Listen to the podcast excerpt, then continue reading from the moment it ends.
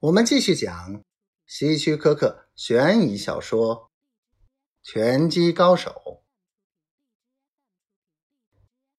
家里出了名，也引起女孩子的注意，他们仰慕他，崇拜他。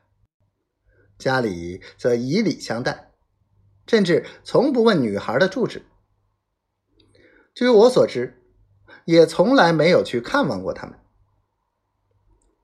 我们赢了第十场比赛后，一天早晨，我正在办公室憧憬美好的未来时，有人敲门。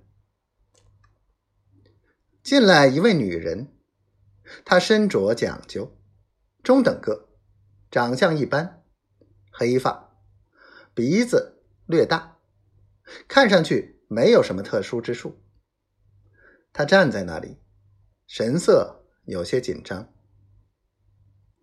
他咽了一口唾沫，问道：“我是不是可以在这里找到加里先生？”他偶尔来一下，我说。不过我并不知道他什么时候来。你没有他的住址？没有，他喜欢保密。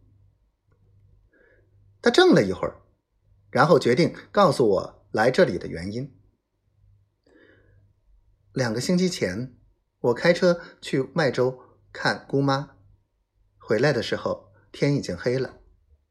我一向搞不清方向，那天又下着雨，我转了又转，希望找到一条熟悉的路。我驶上了一条泥泞的小路，我的车滑进一条沟里，我没法弄出汽车，最后。只好放弃努力，坐在那里等候，看看有没有经过的汽车。可是那条路根本没有车辆经过，四周又没有人烟，我精疲力尽，终于睡着了。我做了一个梦，但现在想来不是梦。